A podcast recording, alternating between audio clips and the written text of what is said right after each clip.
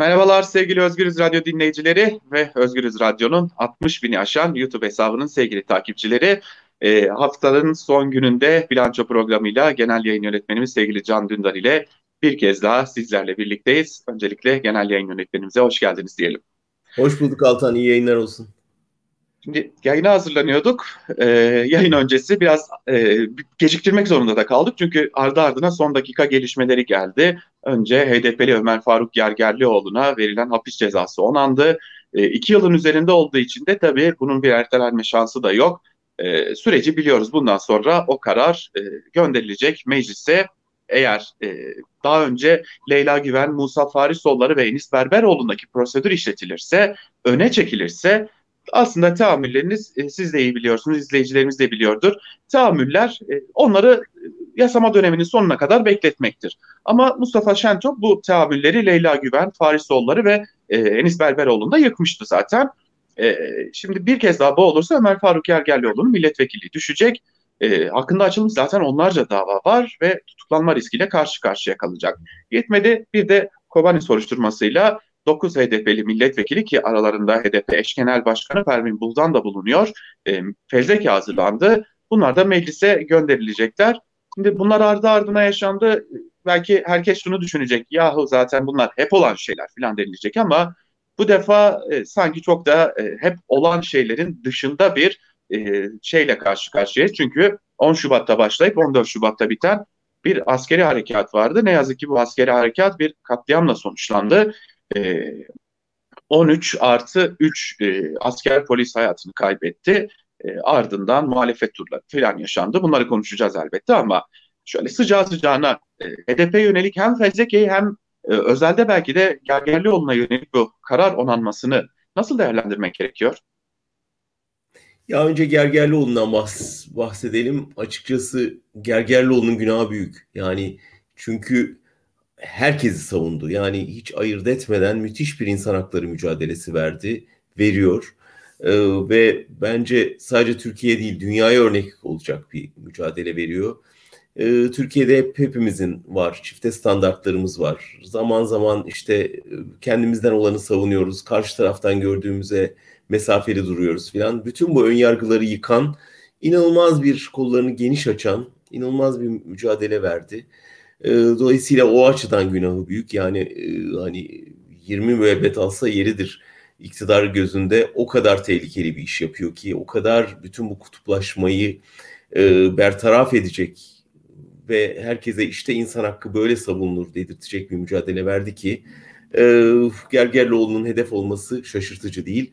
Ama kolay lokma olmayacaktır. Yani sırf bu özelliği nedeniyle belki hepimizden fazla e, savunulmayı uluslararası alanda, ulusal alanda savunulmayı hak eden bir isim. Dolayısıyla e, Gergerlioğlu'na dokunulması hakikaten büyük yankı yaratacaktır. O yüzden kendi hak ettiği şöhreti şimdi onu e, savunacaktır, koruyacaktır diye düşünüyorum.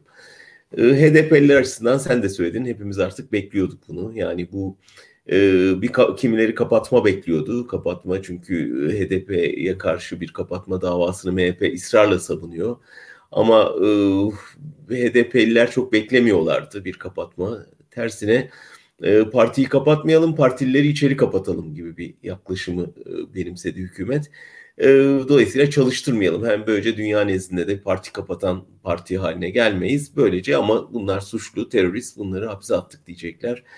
Bu işler mi? E, buna da kimse inanmaz tabii yani. Bu belli ki başarısız bir operasyon, bir fiyaskoya sonuçlanmış hükümet örtbas etmek için e, Kürtlerin meclisteki temsilcilerini hapse atıyor. Bu korkunç bir görüntü ve en az yaptıkları operasyonun fiyaskosu kadar büyük bir fiyaskoyla yol, yol açacak bir siyasi adım olur.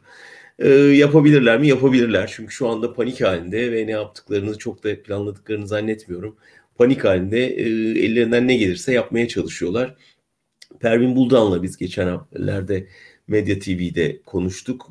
Uzunca bir program oldu. Orada ben sormuştum kapatma e, konusunda nasıl görüyorsunuz diye HDP'nin kapatılma ihtimalini. Çok o ihtimali görmüyoruz dedi. Yani parti içinde de AKP içinde de e, Cumhur İttifakı içinde de bu konuda çatlaklar olduğunu söyledi ve AKP özellikle Kürt oylarını hepten kaybetmekten korkuyor. O yüzden kapatma yoluna gitmeyecek dedi. Ben çok bir fark görmüyorum yani kapatmayla herkesi içeri kapatma arasında bir fark görmüyorum. Eğer Kürt oyları hala buna rağmen AKP'ye giden Kürt oyu varsa hani e, parti kapatıldı diye oradan uzaklaşır mı bilmiyorum yani bu kadar e, halkın iradesine el konmuş, bu kadar belediye başkanı hiçe sayılmış, yerine kayyum atanmış, bu kadar milletvekillerine dava açılmış, hapse atılmış. Selahattin Demirtaş onca yıldır hapiste Figen Yüksekdağ'la birlikte. Yani daha ne gibi bir mazeret var Kürtler için oy vermemek AKP yönünde bilmiyorum ama eğer bu bir şeyse evet yani bizim B planımız hazır ama böyle bir şey beklemiyoruz demişti. Nitekim hemen iki gün sonra dediği oldu. Parti kapatma yerine bu tür bir yola gittiler. Ee, 9 HDP'li vekili hapse atmaya cesaret ederler mi? Ederler. Ama e, bu AKP'nin eriyişini durdurur mu? Durdurmaz. Peki tam da bu noktada e, belki sormak gerekecek. Tam da belki biraz e, birkaç gün öncesine giderek. E, Gara'da yaşananlar ardından e, Süleyman Soylu İçişleri Bakanı ve Milli Savunma Bakanı Hulusi Akar'ın mecliste grup toplantıları başlamadan hemen önce önce İyi Parti'ye ardından CHP'ye gidişleri ve e, sonra Kılıçdaroğlu'nun çıkıp e, orada yaptığı, meclis grubunda yaptığı e, o kendisinden beklenmedik hani e, ya acaba neden beklenmedik diyoruz hani si siyaseten e, genelde bu tarz konularda e, iktidarla aynı noktada durmayı tercih ettiği için beklenmedik diyoruz. Yoksa başka bir anlamda değil elbette. Yine e, İyi Parti lideri Meral Akşener'in çıkışı e, özellikle Ahmet Davutoğlu'nun KRT'deki çıkışı çok dikkatimi çekti e, Öcalan'dan mektup getirip e, kalkıp da e, seçimleri kazanmayı düşünecek düşüneceğinize e, askerlerimizi kurtarsaydınız diye bir çıkış yaptı. E, bu muhalefetin bu tavrı beklenmiyordu açıkçası. Ama bu tavır e, öyle görünüyor ki biraz da e, ne yapacağız noktasına getirmiş durumda iktidarı. Siz nasıl izliyorsunuz bu gelişmeleri?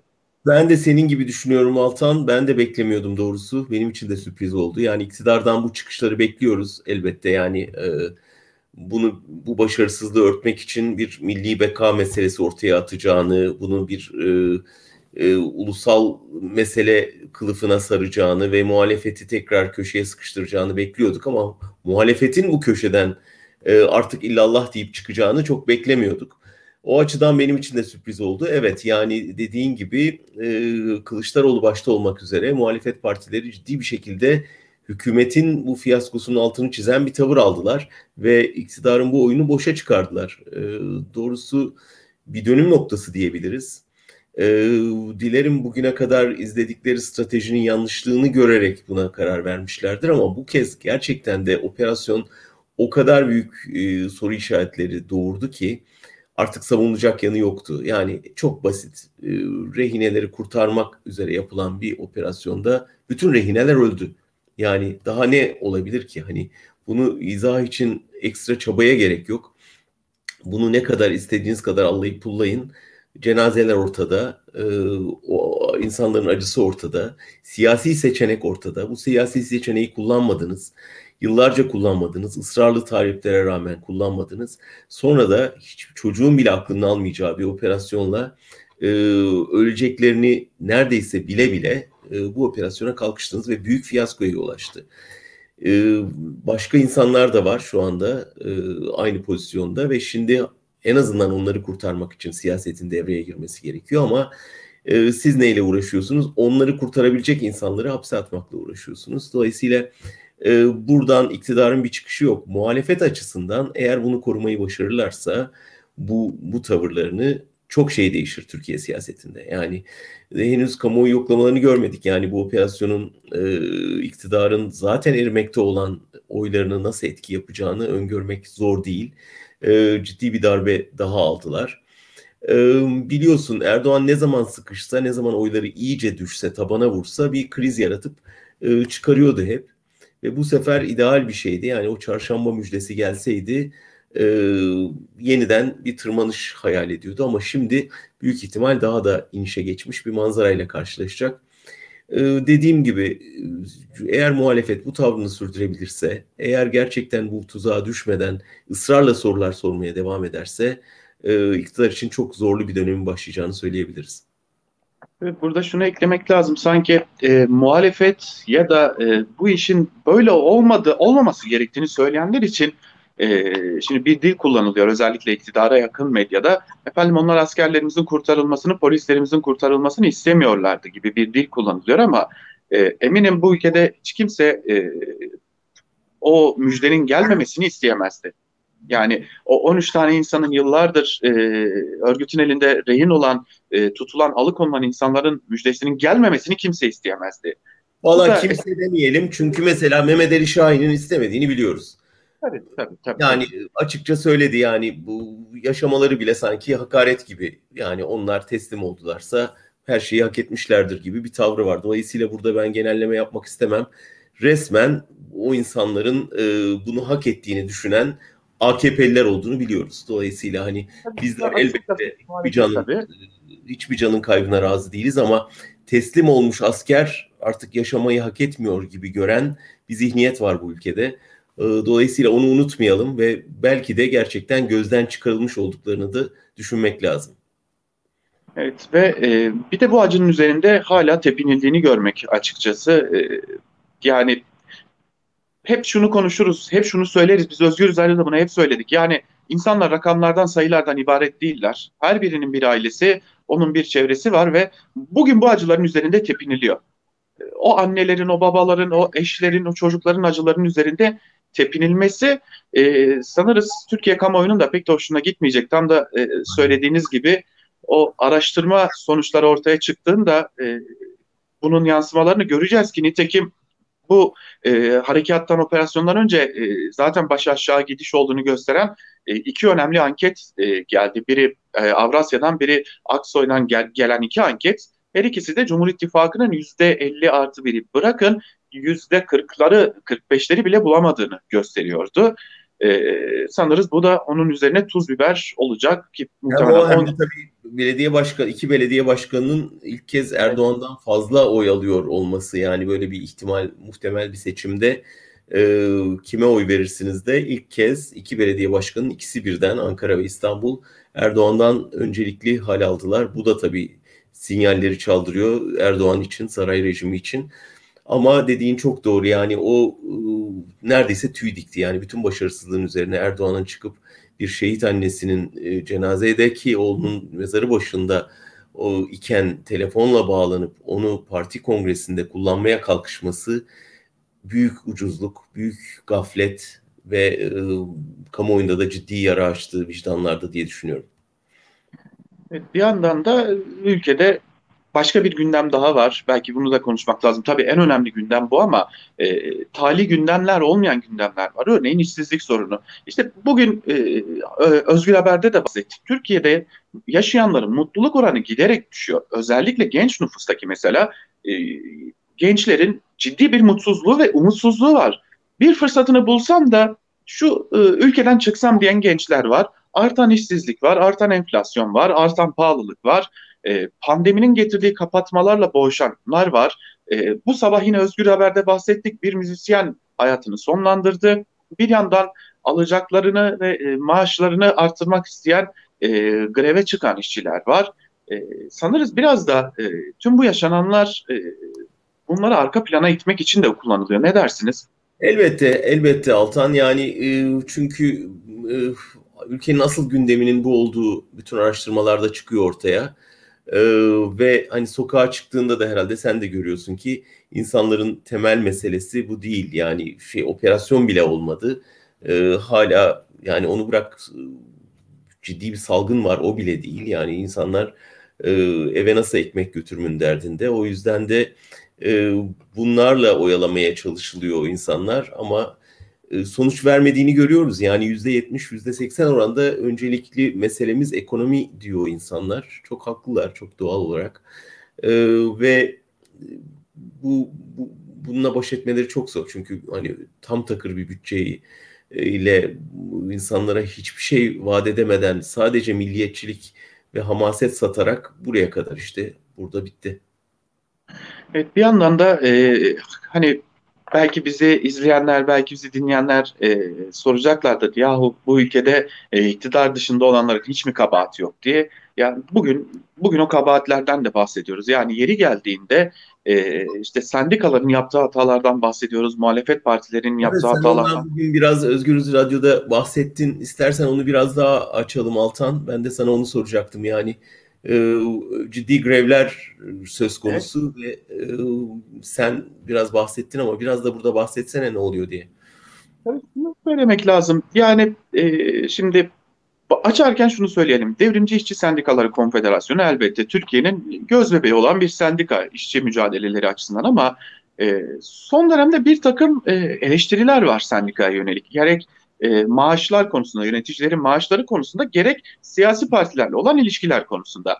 Şimdi e, CHP bir sosyal demokrat parti olduğu için e, bütün belediyelerinde e, bırakın belediyelerini genel merkezlerinde bile sendikalı e, işçi çalıştırıyor. Asla sendikasız işçi çalıştırmıyor. Lakin burada sendika yönetimiyle parti yönetimi ya da belediye yönetimi arasında bazı ilişkiler kuruluyor. Kişisel ilişkiler kuruluyor ve bunlar e, yeri geldiğinde rahatsızlık veriyor. Hem işçilere rahatsızlık veriyor hem sendikanın e, orta kademe yönetimindekilere rahatsızlık veriyor. E, bir de e, Şerdil Dara Odabaşı gibi Kadıköy Belediyesi'nin başkanı olan ve gerçekten solcu kimliğiyle bilinen, işçi eylemlerine, öğrenci eylemlerine verdiği destekle bilinen, e, Gezi Parkı eylemlerinde en önde yürüdüğünü yürüdüğüne dair videolar olan e, bir isimden bahsediyoruz. Çok hatalı bir açıklama yaptı. Biz bu kadar maaş veriyoruz ve bunu kabul etmiyorlar diye adeta kamuoyunun önüne atıldılar. Ve e, işin aslının öyle olmadığını işçiler kendi bordroları üzerinden gösterdiler. Bu iş böyle değil dediler. E, ardından bir gece yarısı e, DİSK Genel Merkezi, Genel İş Genel Merkezi ile e, Kadıköy Belediyesi arasında bir e, toplu sözleşmesi imzalandı. Ve işçilerin ve Genel İş bir nolu şubenin bundan haberi dahi yoktu. Bir sabah gittiler yine grev yerine gittiklerinde böylesi bir sözleşme imzalandığını gördüler. Büyük bir şok yaşadılar. E, ama biz bu sözleşmeyi kabul etmiyoruz. Evet işbaşı yapacağız. Kanuni olarak işbaşı yapacağız ama bunu kabul etmiyoruz dediler. Ben dün e, bu yaşananlar üzerine biraz görüşmeler yaptım. Özellikle orta kademe sendika yönetimiyle biraz e, birkaç görüşme gerçekleştirdim. Tamam şunları söylüyorum. Adı CHP, adı AKP, adı HDP ne olursa olsun bizim siyasi partilerle olan ilişkilerimizi biraz mesafelendirmemiz lazım. Çünkü biz onların belediyelerinde, biz onların kurumlarında örgütlüyüz. Bunu sadece disk için söylemiyoruz. Zaten Hak İş gibi, Türk İş gibi e, sendikalar zaten tamamen iktidarın sendikaları. Ama disk e, bambaşka bir konumda ve orta kademe yönetim bundan ciddi şekilde rahatsızlık duyuyor. Hatta şunu çok iyi biliyoruz ki önümüzdeki günlerde, önümüzdeki zaman diliminde bir e, kongre gerçekleştirildiğinde disk kurultayında bu konu en hararetli konulardan biri olacak. Çünkü işçi eylemleri hızla yükselirken sendikalardan beklentilerin aşağıda kalması işçileri pek de mutlu etmiyor açıkçası. Evet şu anda senin de söylediğin gibi e, yani AKP'ye alternatif olacak kesimlerin son derece dikkatli olması lazım. Yani CHP'li belediyelerin, muhalif partilerin, e, alternatif sendikaların, herkesin topluma şu hissi vermesi lazım. Artık bu dönemden sonra yeni gelecek dönemde bunlar yaşanmayacak. Eğer şu anda görüyoruz kamuoyu yoklamalarında ciddi bir kararsız kesim var. Bu kararsız kesim büyük oranda iktidardan kopanlardan oluşuyor. Eğer o kesim ikna olmazsa ki AKP yerine gelecek rejim aynı şeyler olacak, aynı haksızlıklar olacak, aynı ekonomik sıkıntılar yaşanacak. Kendi partilerine döneceklerdir. O yüzden özellikle bu dönemde hele de bu kadar kararsızın olduğu bir dönemde herkese, muhalefetteki herkese çok büyük sorumluluk, görev düşüyor. Hepsinin son derece dikkatli olması lazım. E, kesinlikle bunu neden söylüyoruz? CHP Genel Başkanı Kemal Kılıçdaroğlu temiz siyaset konusunda çok hassasiyeti bilinen, bu konuya dair tutum belgeleri olan bir isim ve e, Türkiye'nin hassasiyetleri belli. Çünkü Türkiye çok çekti. E, kayırmalardan, e, mülakatlardan çok çektiler. Aynı şeylerin başına gelmesini istemeyecektir gençler. Özellikle gençler. Hı. Ve işte az önce bahsettiğimiz şey çok önemli. Yani bu umutsuzluk buradan da eğer bir umutsuzluk çıkarsa biz gerçekten ciddi bir kuşak kaybı yaşayacağız Türkiye'de. Ve çok çok önemli bir şey bizim için. Bu güveni vermek aslında hem gençlerin e, yurt dışına gidişini durdurmak için hem gidenlerin geri dönüşünü sağlamak için bir numaralı etken bu güven duygusunu yaratmak. Yani e, Türkiye bir daha aynı şeyi yaşamayacak ve daha iyi bir ülke olacak, daha adil bir ülke olacak. Bu duyguyu vermek için hepimizin canla başla çalışması lazım. Şimdi e, hazır bunu konuşurken bir bilgiyi daha paylaşalım. Malum Boğaziçi protestoları da e, devam ediyor. E, sırtlar dönülüyor. Hala akademisyenler e, eylemlerine devam ediyorlar. E, tutuklu öğrenciler var, ev hapsinde olan öğrenciler var ama şimdi bir e, son dakika bilgisini de paylaşalım. Boğaziçi'ne atanan rektör, Cumhurbaşkanı Erdoğan tarafından atanan rektör Melih Bulu, rektörlük önünde eylemlere katılan bir öğrenciye disiplin soruşturması açmış. Yani ısrar devam ediyor. Yanlışla ısrar devam ediyor. Ee, bu ısrar Dönüş nereye kadar? Yani oradan dönemez. Ee, çünkü artık yani bu işler şey gibi hani e, biraz mafyaya girmek gibi. Hani girdikten sonra e, girmesi kolay çıkması zor. E, artık Melih Blue yani bu, bu çarkın bir parçası oldu. Bu operasyonun bir parçası oldu e, koçbaşı oldu Boğaziçi'nin sokulan. E, eğer ben yanlış yaptım geri çekiliyorum derse bunun bedeli daha ağır olacak. O yüzden iktidar ne derse onu yapmak zorunda.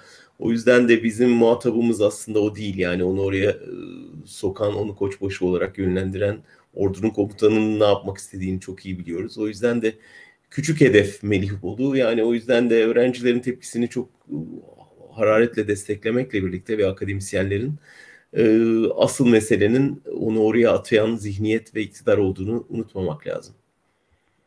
Yani bir de şunu eklemek lazım açıkçası. Boğaziçi Üniversitesi'nden bahsediyoruz e, ve e, malum biz e, her gün gazete manşetlerini aktarıyoruz e, ve Boğaziçi Üniversitesi için Haçlıların e, Koçbaşı de, denildiğini biliyoruz. Haçlıların Üniversitesi denildiğini biliyoruz. E, teröristlerin Üniversitesi denildiğini biliyoruz. Yani Türkiye'nin göz bebeği olan bir kurumdan bahsediyoruz. Marmara Üniversitesi'ni böyle bitirdiler. E, Hacettepe'yi böyle bitirdiler. Ankara Üniversitesi'ni böyle bitirdiler. Ama tam da o nedenle Altan. Yani şunu hatırlatalım. Tam da bu nedenle Boğaziçi'ne yükleniyorlar. Yani burada bir elitistlik e, şey, şeyi yapmayacağız, e, övgüsü yapmayacağız ama şunu çok net gösteriyor kamuoyu yoklamaları bize. E, halkın eğitim seviyesi yükseldikçe AKP'nin oy oranı düşüyor. Yani daha eğitimli kesimler e, daha az oy veriyorlar ve AKP'nin büyük çoğunlukla oyu e, düşük eğitim gruplarından geliyor. Ve kentleşme oldukça AKP'nin oyu düşüyor, kazanç arttıkça AKP'nin oyu düşüyor, eğitim arttıkça AKP'nin oyu düşüyor. AKP nereden oy alıyor? Daha az eğitimli, kentli olmayan erkek ve yaşlı gruptan oy alıyor ve taşra da ağırlıklı olanlardan. Şimdi bu durumda olsan sen elbette yani e, okuyup yazma oranı bu toplumda ne kadar düşük olursa senin oyun o kadar artacak. Yani burada e, AKP'nin e, zaman zaman diyorlar ya kendi şeylerinde konuşmalarında ya işte bunlar okudukça bizim oyumuz azalıyor diye yakılan e, videolar var. Çok haklılar yani öyle gerçekten. Yani çünkü eğitimle aydınlanıyorsun ee, daha çok gelir sahibi oldukça ülkedeki şeyi fark ediyorsun. Ee, durumun ne kadar vahim olduğunu daha iyi fark ediyorsun. Kente geldikçe gözlerinle görüyorsun. Bütün bunların e, iktidarın aleyhine işleyen gelişmeler olduğunu görüyoruz. Ama aynı zamanda bize şunu gösteriyor. Toplumun yarına açılan bütün kapıları aslında AKP'nin sonunu müjdeliyor bize. Yani gençler, eğitimliler, e, kentliler bunlar bütün toplumlarda ufuğu açı, açan ve topluma önderlik eden e, unsurlar. Yani özellikle kentli gençlik bu ülkenin yarını. Dolayısıyla onların AKP'den kopmuş olması önemli bir gösterge ve bu boğaz içine atanacak bir rektörle durdurulabilecek bir şey değil. Yani bu toplumun önünü artık öyle tıkayamazsınız. Zaten benzer bir politik yerinde de yaptılar. Sonucun ne olduğunu gördük.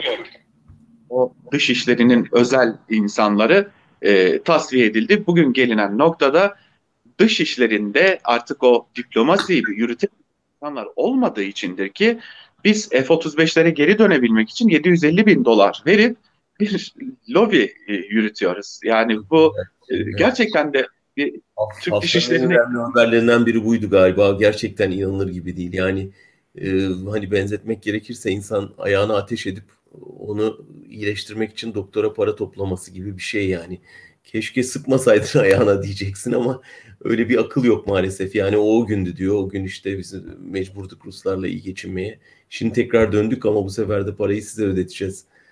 Özeti bu yani ve akıl alır gibi değil. Gerçekten gerçekten çok trajikti. Yani Türk dışişlerinin getirildiği noktaya gerçekten üzülmemek elde değil. Bunu söyleyelim. Yani kesinlikle. Sevgili Can Dündar, dilerseniz e, elbette gündemdeki konular çok ama e, bize ayrılan zamanın yavaş yavaş sonuna geliyoruz. Noktalayalım bu haftalıkta bilanço programını. Çok teşekkür ederiz. Ben teşekkür ederim. Haftaya daha iyi haberlerle birlikte olalım. Evet haftaya daha iyi haberlerle birlikte olma dileğiyle biz de bilançoyu bugünlük noktalayalım. Haftaya tekrar görüşebilmek umuduyla. Hoşçakalın sevgili dinleyiciler ve izleyiciler. Tabii bu arada YouTube hesabımıza abone olmayı da unutmayın.